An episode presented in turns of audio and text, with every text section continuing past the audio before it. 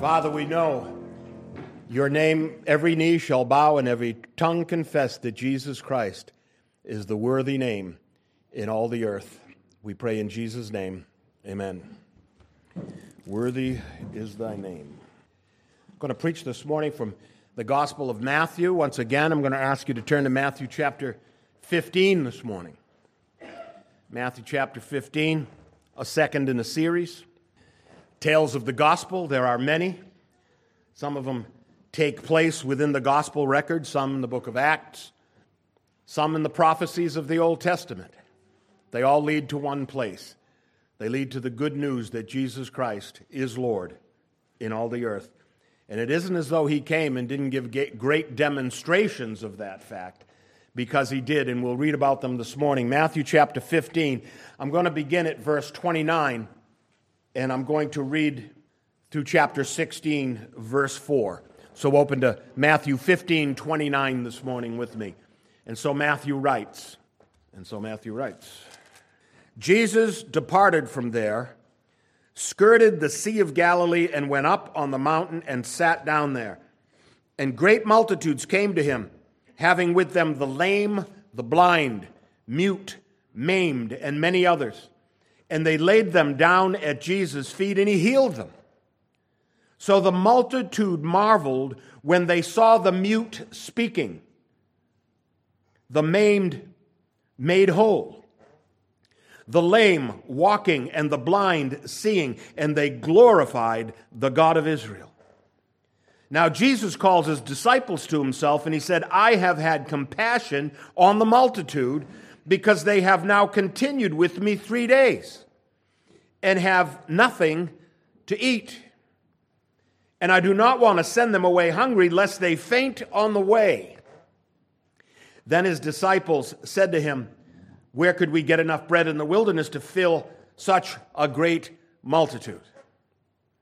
And Jesus said to them, How many loaves do you have? And they said, Seven, and a few little fish. So he commanded the multitude to sit down on the ground. And he took the seven loaves and the fish and gave thanks and broke them and gave them to his disciples, and the disciples gave to the multitude.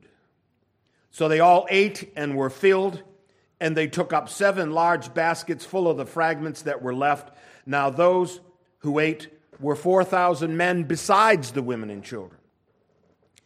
And he sent away the multitude, got into the boat, and came to the region of Magdala. And the Pharisees and Sadducees came and testing him, asked that he would show them a sign from heaven. And he answered and said to them, When it is evening, you say it will be fair weather, for the sky is red. And in the morning it will be foul weather, for the sky is red and threatening. Hypocrites! You know how to discern the face of the sky, but you cannot discern the signs of the times. A wicked and adulterous generation seeks after a sign, and no sign shall be given to it except the sign of the prophet Jonah. And he left them and departed. Our Father, in Jesus' name we pray that you would open the deep meaning of this, your holy word, to the saints this morning, Father. And I pray you would give us discerning and wise hearts to approach this and to receive the deep truths written in it. We pray in your, Jesus' name.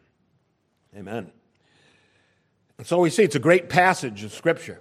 We see Jesus in his element, healing the master, healing the masses, feeding the master, the masses rather, and um, what always amazed me about this, and it's not really part of my remarks this morning, but every time I read past it, um, it always amazes me. There were 4,000 men, assuming most of them had a wife with them, maybe a couple of kids, right? So just a huge multitude of people. They went out for three days. Whatever they brought with them had run out. Jesus knew they didn't have any food. He already healed them. He gave them their sight to the blind. He gave hearing to the deaf, speech to the mute. Um, mobility to the, to the lame. And then he had compassion on them to feed them. And how much food do you have? Well, seven of these and a few of these, right? Some loaves and some fishes. And what did he do? Everyone standing there knew that the, the, the seven loaves and the few fish, didn't, didn't give a number in this case like they did with the 5,000, right? Because he'd done this all before. Everyone knew that couldn't feed them. But what did Jesus do with the provision? He took the meager provision he had and gave thanks. Now, we always want a little more from the evangelist. We want Matthew to tell us what happened in between. Did they watch it just multiply? But he doesn't give us all those, you know, wonderful details that make for a good movie, right? Um, but he just said they handed them out. And so they, I, I picture it this way they had a basket full of bread and we already knew there were just a few loaves in there. I mean, how many could fit, fill, fit in a basket, right? And they gave it out here. It just didn't run out. And the same with the fish. And they not only ate, but they ate and were filled. He didn't come in and say, just take a little because there's not that much. That's what we have to do. Jesus doesn't have to do that. So I, I, I want to add that point in at the beginning. Give thanks for what you have because God can use it and multiply it in extraordinary ways. And I think we've seen this in our own lives. And I can testify, I've seen this many times in my own life. Pastor Ken used to say, Don't be afraid to give. You cannot outgive God. Right? And so then we read. I'm going to start with chapter 16, verse 1, because that's where I was going with this. The Pharisees and the Sadducees came. Now remember, the Pharisees and the Sadducees are a group united against Jesus. Remember, I talked about triangulation? The enemy of my enemy is my friend. These two groups don't like each other, right? They're absolutely opposed to each other's doctrine. But they both sit on the great Sanhedrin in Jerusalem and run the temple complex. And it is primarily run by the Sadducees, which by today's standards are the liberal church. They don't believe, they virtually don't believe in anything. I mean, how can you believe in God and not believe in miracles? Right? So I don't believe in that. Why believe in God if there's no eternal life? And they don't believe in any of these things. And that's who was running religion in the land. These are the protectors of religion in that day. And the Pharisees were the legalists, right? They were the ones that, um, you know, Jesus healed the paralytic. Remember, they put the, the man on the bed before him and Jesus healed him. And he said, Take up thy bed and walk. And so the guy's walking down the street with his bedroll, and the Pharisees arrested him for carrying his bed on the Sabbath. That's what they got out of the miracle. That Jesus helped a guy break the law. Not that God healed the man. But yet these two groups come together to oppose the Christ. And so the question seems altogether foolish. Show them a sign from heaven? Given the circumstances of the moment, he just healed the multitudes, he just fed the multitudes. And they say, Give us a sign from heaven.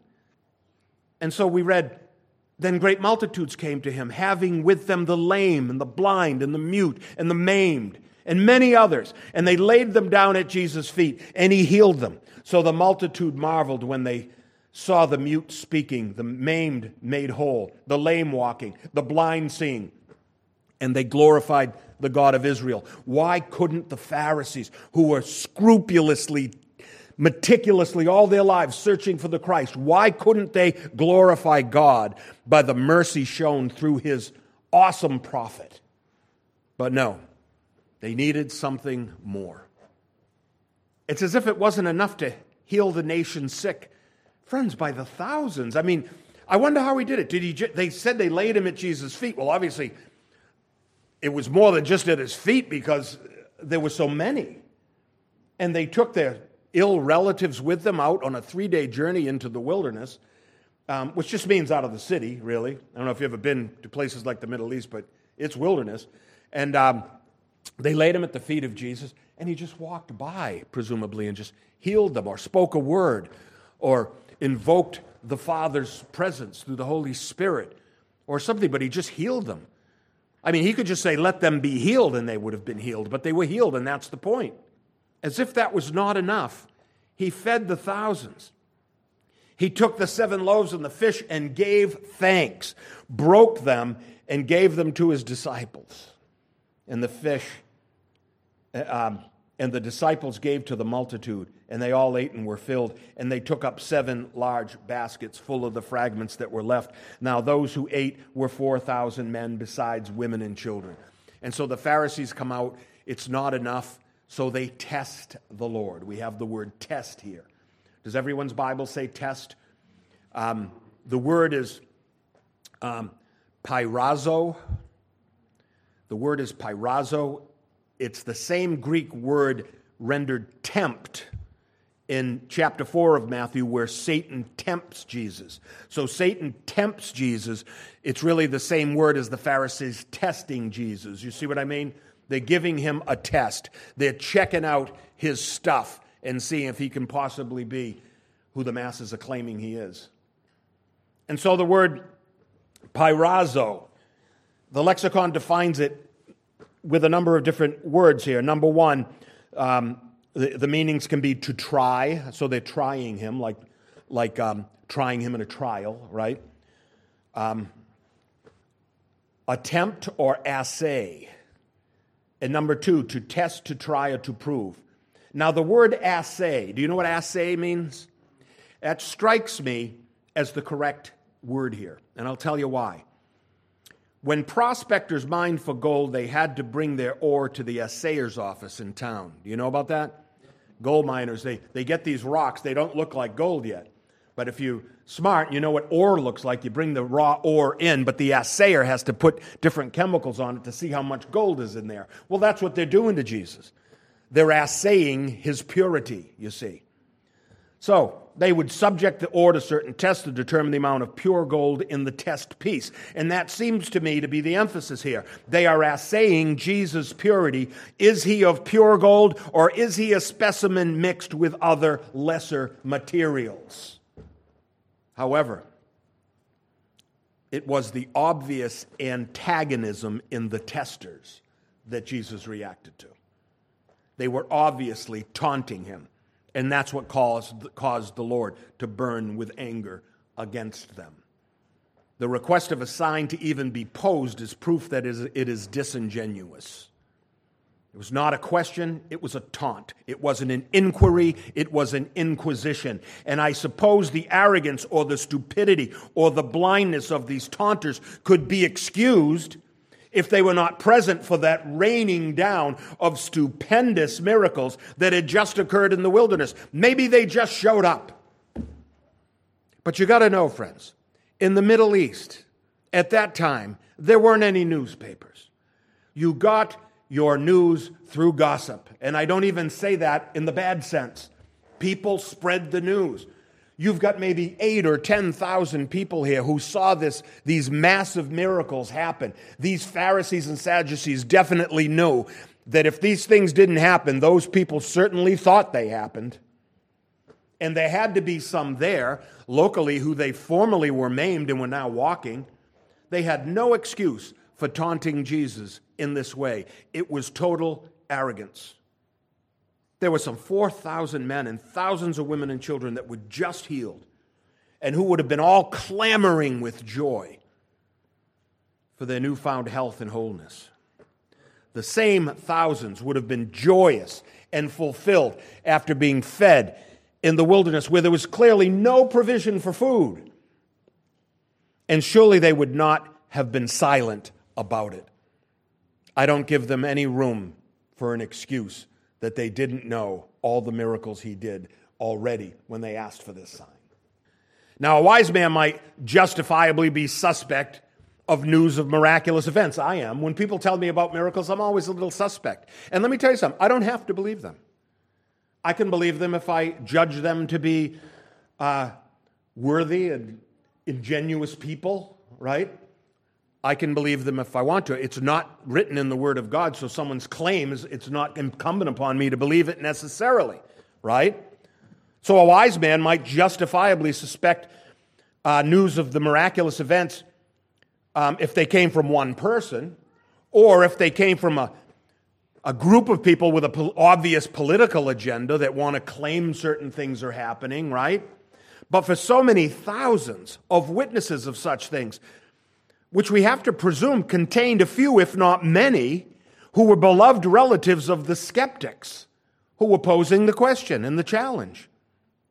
And it resides not in the friends of Christ, friends, not in the formerly pitiable masses of now blessed multitudes, but in the self aggrandizing elitists who were the self proclaimed protectors of, quote, true religion in the land. And so we have the Pharisees and the Sadducees. And all of the questions that they might have asked, they demand a sign from God. Friends, just as love covers a multitude of sin, so does bodily healing cover a multitude of doubts, wouldn't you say? When they asked Bartimaeus, the blind man, who, uh, who healed you and where did his power come from? And he said, He healed me of lifelong blindness, and you don't know where his power came from? You know, there's an old joke, and I remember the first time somebody told it to me. But it's about a religious man and his family whose house was swept away in a flood. And they found themselves stranded on the rooftop in the swirling deluge. You see this in the news now. You, you see these houses floating down I saw a house floating down a river in Germany the other day and, and rammed into a, a bridge. Floods are just wicked and awesome acts of God. And so these people found themselves in that predicament and they, they prayed that God would deliver them. And so a man came by in a boat and offered to take them to safety. And they said, No, we're praying and we have faith that God will heal us. And so they declined. And another party of rescues came in a larger vessel and still they refused to go. No, we're people of faith. We've prayed. And so finally, a helicopter lowered its ladder over them and called out for them to climb up, and still they would not go up. And so, due to their obstinance, they perished. And when they came into the presence of God, they asked why He didn't answer the prayer to save them. And He said, I sent you two boats and a helicopter, and you refused to be rescued. Surely, this is the situation we have in the passage. Send us a sign. What are you talking about? This isn't enough? These clamoring masses? I mean, it's hard to imagine, but think of that many people. I mean, you couldn't fit them in here. Overwhelming. That's why he preached in the open air. There was no place big enough. The synagogues couldn't hold them. Peter's house in Capernaum couldn't hold them. I had to put a hole in the roof, remember? Drop the guy down. So we have to remember the type of religious figure we're dealing with here. They're Old Testament legalists. In the Old Testament, people asked for signs, right? They've appropriated the rights of some of the Old Testament figures. Remember Moses? Well, how will, how will Pharaoh know who sent me? And so God said to Moses, What's that in your hand? And he said, A staff. He said, Throw it down. It became the cobra, remember? became the snake. So he gave him that. So God gave him miracles to accomplish before him. Um, and remember the rod of Aaron, which turned into a snake? And the Egyptian magicians did likewise, producing snakes from their staffs. But Aaron's snake devoured their snakes. My snake's bigger than your snake. And of course, who could forget the 10 plagues that we used to convince Pharaoh of the authenticity of Moses' God? Right? So God sent signs. In, the, in a legalistic sense, it wasn't unreasonable. Remember Gideon, he asked for a sign from heaven, right? First, the angel of the Lord appeared to him and he put an offering on the altar, and it was consumed by fire from heaven. Go to Judges 6 for that. And of course, there was the famous testing of the fleece. Remember the fleece? We say sometimes, I'm going to put out a fleece. I'm going to see what God wants me to do, but to put out a fleece. Gideon asked God to ensure victory over their enemies by a sign. Because he said, My, my household is the least in all the tribe. We're the least. But God chose him. God chose the least. So he needed a sign. He wasn't, he just didn't feel worthy enough to be called in the way that he was.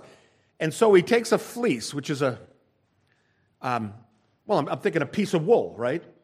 And he, he puts it on the threshing floor, which is outside, and said to God that if the fleece was dry in the morning and the ground was wet with dew, then he would know that God would have had to do that.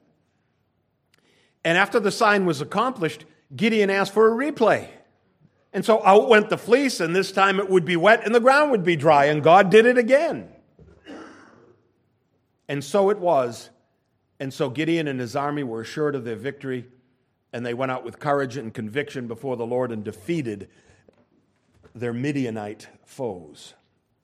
Great story of conquest. and God being involved in the revival of his people. And the list goes on. Elijah called down fire from heaven to authenticate the presence of the one true God. Do you remember that? It was a contest, friends. It's called a contest. It was a testing, right? Whose God is God was what this contest was all about. And I hope you notice this. When you're determining truth, the numbers don't matter. Polls and majority consensus are of no value in determining the truth. Athanasius, Athanasius very famous uh, bishop, um, who was present at the Council of Nicaea, which was um, trying to nail down the doctrine of, uh, of the deity of Christ, at one point in time had no one who stood with him in the beliefs that he had. And someone said to him, Athanasius, the whole world is against you. And Athanasius said, Well, then I guess I'm against the whole world, right? Numbers don't matter when it comes to truth. And so it was one saint, Elijah, against 450 idolaters. And the stakes were high, friends. The loser gets death. And so we read this from the book of Kings, 1 Kings. The fire of the Lord fell and consumed the burnt sacrifice, and the wood, and the stones, and the dust. And it licked up the water that was in the trench. And when all the people saw it, they fell on their faces and they said, The Lord, He is God. The Lord, He is God. And Elijah said to them, Seize the prophets of Baal do not let one of them escape. So they seized them, and Elijah brought them down, down to the brook Kishon and executed them there. No, signs came from heaven. King Ahaz, king of Judah, took another tack, though. This is a little bit different. And we read this from Isaiah. Moreover, the Lord spoke again to Ahaz, saying, Ask a sign for yourself. God's telling the prophet, the king, Ask me for a sign. I want to show my power for you. Ask a sign yourself from the Lord your God. Ask it either in the depth or in the height above. But Ahaz, have, Ahaz said, I will not ask, nor will I test the Lord. And the Lord loved that. Right? And then we read this Therefore, the Lord himself will give you a sign that you haven't asked for. And what sign do you suppose he gave? Here's the sign Behold, a virgin shall conceive and bear a son, and shall call his name Emmanuel. 750 years before that sign would be fulfilled. But he said it prophetically to the man he blessed with that knowledge. Now, what's extraordinary here is that not only would the Lord not be tested by his opponents,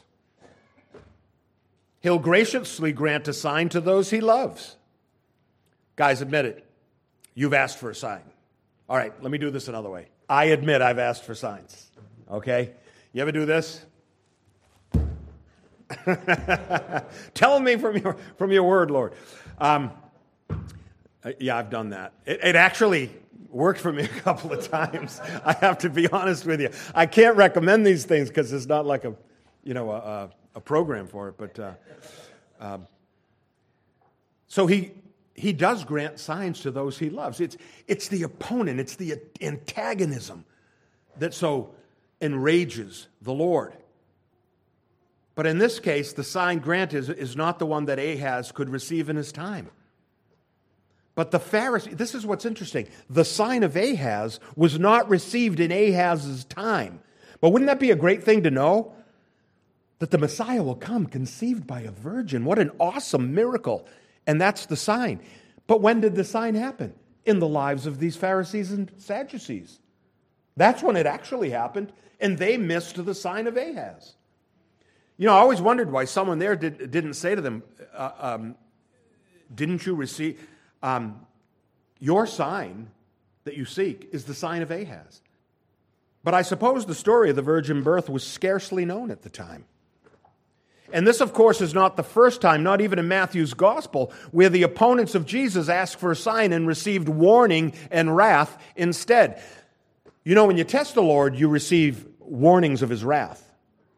But when you love the Lord, you receive promises of his blessings. He does both.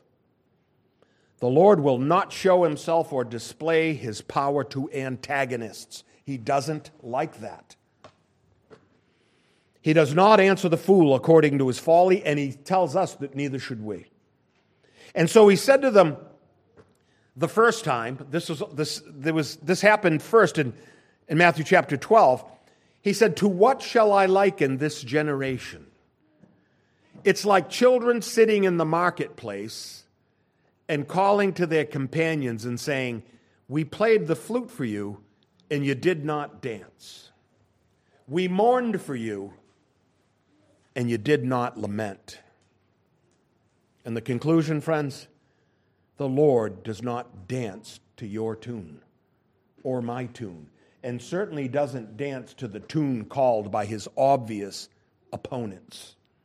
He'll not perform for the sake of being inspected and approved by men. That's not why he'll do it. The good news of a healing Savior in the land was was only good news to some ears. Others saw the Lord as some sort of magician or entertainer seeking a name for himself. Remember Herod? Now I'm going back. This is Herod Antipas, the one who was at the trial of Jesus, and he's the one, he's the one who executed John the Baptist. So this is the son of Herod the Great, who we'll also talk about. But Herod, we read this from uh, the Gospel of Luke. Now, when Herod saw Jesus, he was exceedingly glad, for he had desired for a long time to see him, because he had heard many things about him, and he hoped to see some miracle done by him. Oh, great! Um, the local prophet is here. Let's sit down with other royalty, and he can perform miracles in front of us. What does he think this guy is? Jesus doesn't perform like that on cue for royalty. And friends, we ask for signs, we ask for favors we ask for blessings, and we've been invited to do it. But I hope we're not in this camp. I dearly hope that our faith is not a mere hope for favors or for gifts or for altering of circumstances. Indeed, the blessings of Christ surely contain these things in the measure that God determines for each one. But a true disciple loves the person of the Lord first and the power of the Lord second. We love him because he's worthy. Worthy is thy name, we sang this morning, right? So Jesus goes on to note those who demand signs are not content with signs, obviously, right? And so he said, John came, neither eating nor drinking, and they say he has a demon. The Son of Man, or rather, I come eating and drinking, and they say he's a glutton and a winebibber. You can't please the antagonist, friends. That's a fact of political strategy. The antagonist always has another test, another antagonism, another complaint, because you're not his guy. And so the Son of Man came eating and drinking, and they said he's a glutton and a winebibber, a friend of tax collectors and sinners, but wisdom is justified by her children, he said. Matthew wrote this then he began to rebuke the cities in which most of his mighty works had been done. Friends, if mighty works have been done for you and you didn't see the glory of God in it, there's a warning here for you. He began to rebuke the cities in which most of his mighty works had been done because they did not repent. They knew God was in their presence and they stubbornly went on their, their way. Woe to you, Chorazin, he said to one city. Woe to you, Bethsaida! For if the mighty works which were done in you had been done in Tyre and Sidon, they would have repented long ago in sackcloth and ashes. What's Tyre and Sidon? Non Jewish cities. Cities in Phoenicia, today Lebanon. And those cities, I believe, are still there. I'm looking at Joe for verification. He just came back from Lebanon. But um, yeah, I believe Tyre and Sidon, pagan cities of old. Friends, the friendly cities, the Jewish cities that the Lord came and displayed the power of God in, those who did not repent were in greater danger in the judgment than the pagan cities who had nothing to do with the Lord, who were not so favorably treated. But I say to you, it'll be more tolerable for Tyre and Sidon in the day of judgment than for you. And what about you, Capernaum? That's Peter's city, remember? We talked about it last week. What about you, Capernaum, who are, ex- are exalted to heaven? He did so many healings there, right in Peter's ancestral home. You will be brought down to Hades. For if the mighty works which were done in you had been done in Sodom, it would have remained until this day. But I say to you that it has been more tolerable for the land of Sodom in the day of judgment than for you. Friends, Sodom is a city that was destroyed by fire and brimstone, going all the way back to Genesis, friends. But the places where God has showed his mercy, he holds to a higher standard of faith, friends. And he goes on, then some of the scribes and Pharisees answered. They said, Teacher, we want to see a sign from you. Remember, this is the first time. This is in Matthew 12. But he answered and said to them, An evil and adulterous generation seeks after a sign, and no sign will be given to it except the sign of the prophet Jonah. For as Jonah was three days and three nights in the belly of the great fish, so will the Son of Man be three days and three nights in the heart of the earth. And I think we all understand the impact and the meaning of what he's saying here. And he said, The men of Nineveh, that's the city Jonah came to preach to, right? The Assyrian city, modern day Iraq.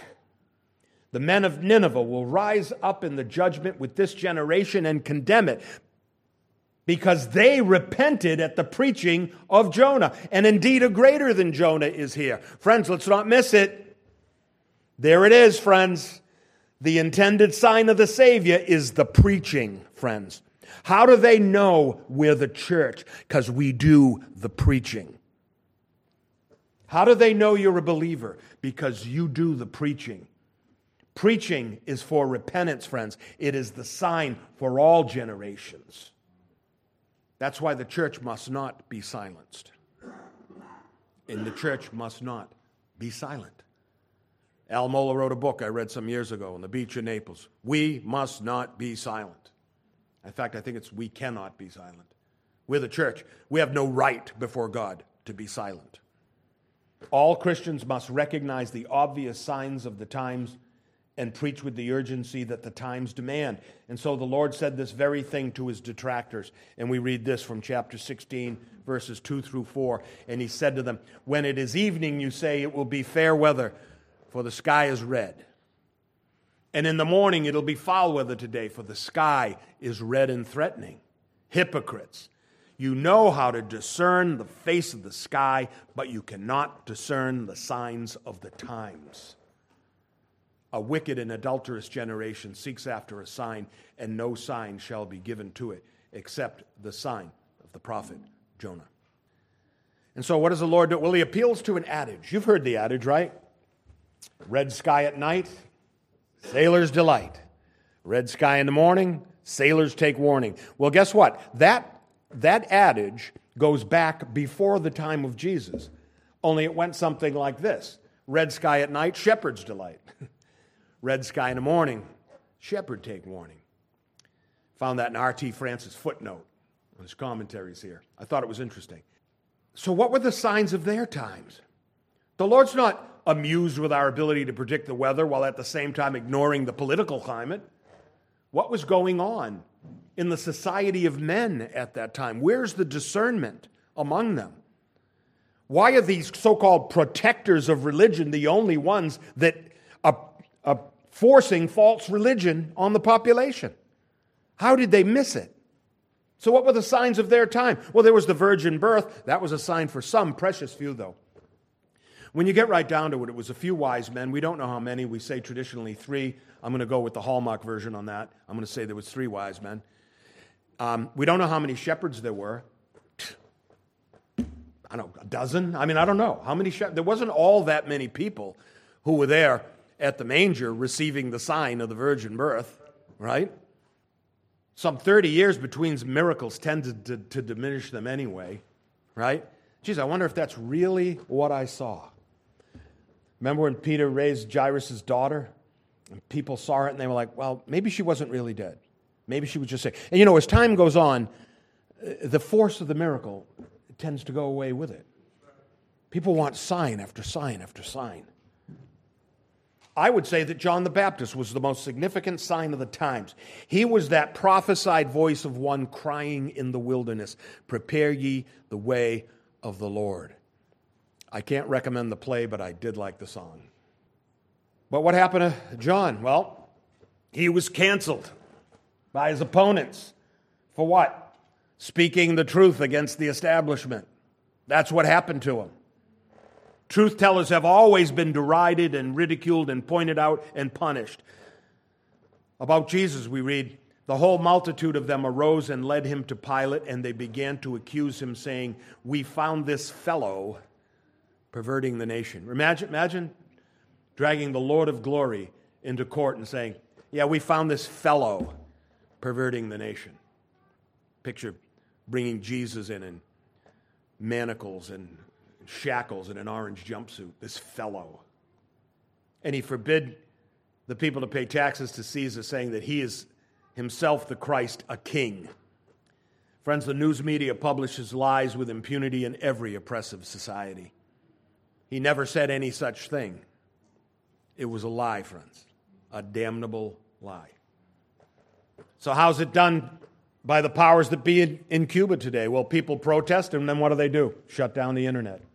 You know, that's what they do to silence the masses. The internet was supposed to be good and free and uh, uncensored. Not anymore. I've said it since the 90s. We don't live in the information age, friends. We live in the misinformation age.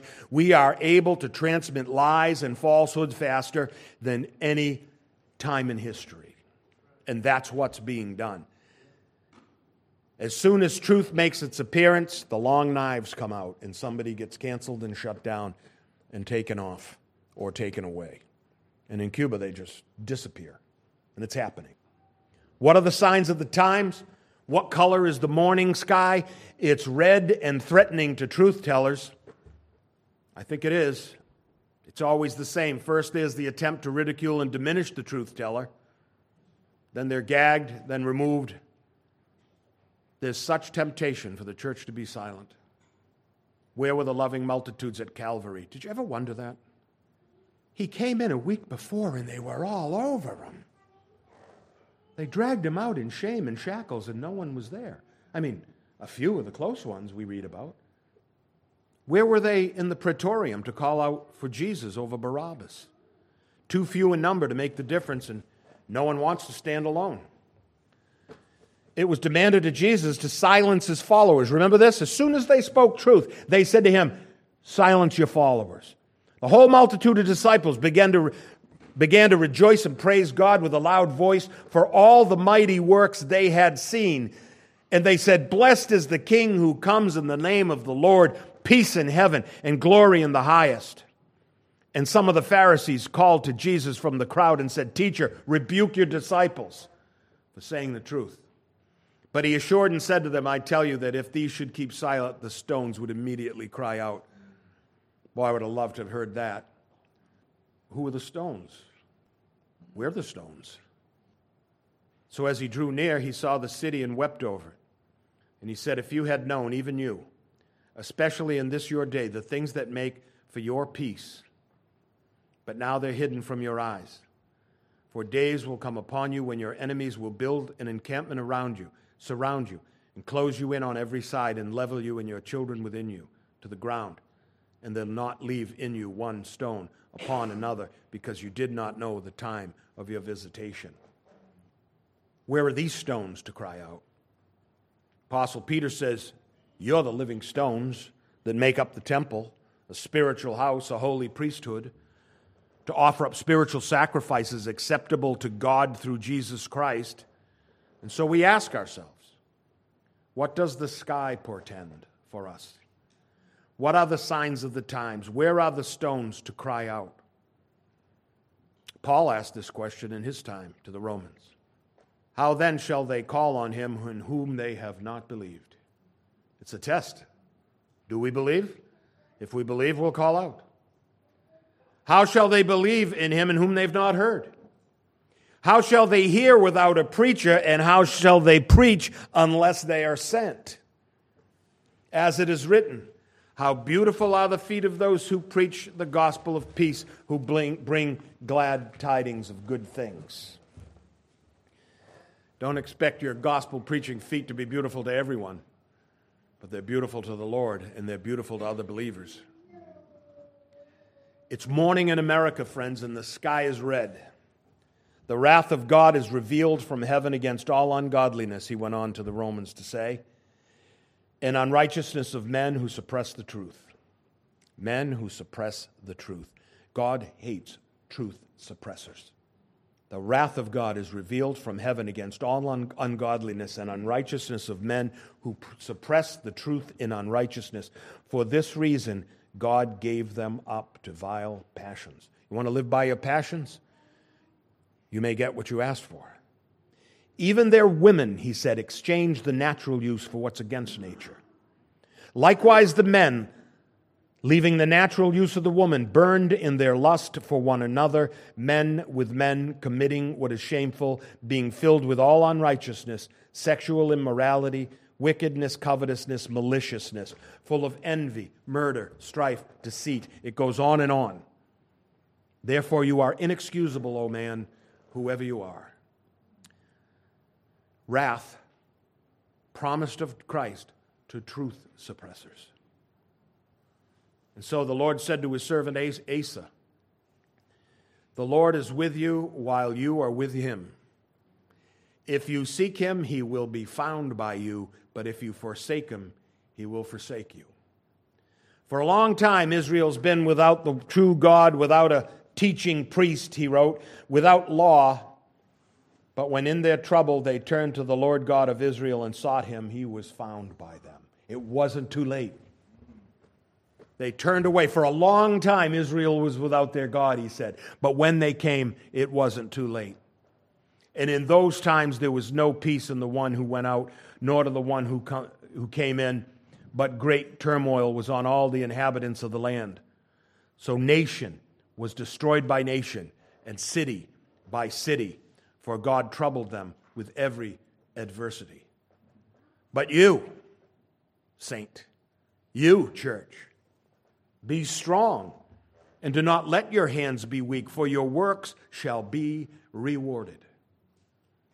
And to the faithful oppressed, friends, friends to the church, on one hand, the weather's always fair, or there's fair weather on the horizon. For a mere moment I have forsaken you. But with great mercies I will gather you. I will make your pinnacles of rubies, your gates of crystal, and all your walls of precious stone, and your children shall be taught by the Lord. And great shall be the peace of your children. In righteousness you shall be established. You shall be far from oppression, for you shall not fear and from terror, for it shall not come near you. Indeed, they shall surely assemble, but not because of me. Whoever assembles against you shall fall for your sake. Behold, I've created the blacksmith who blows the coals in the fire, who brings forth an instrument for his work, and I have created the spoiler to destroy, but no weapon formed against you shall prosper. This is the heritage of the servants of the Lord, and their righteousness is from me, says the Lord. Amen.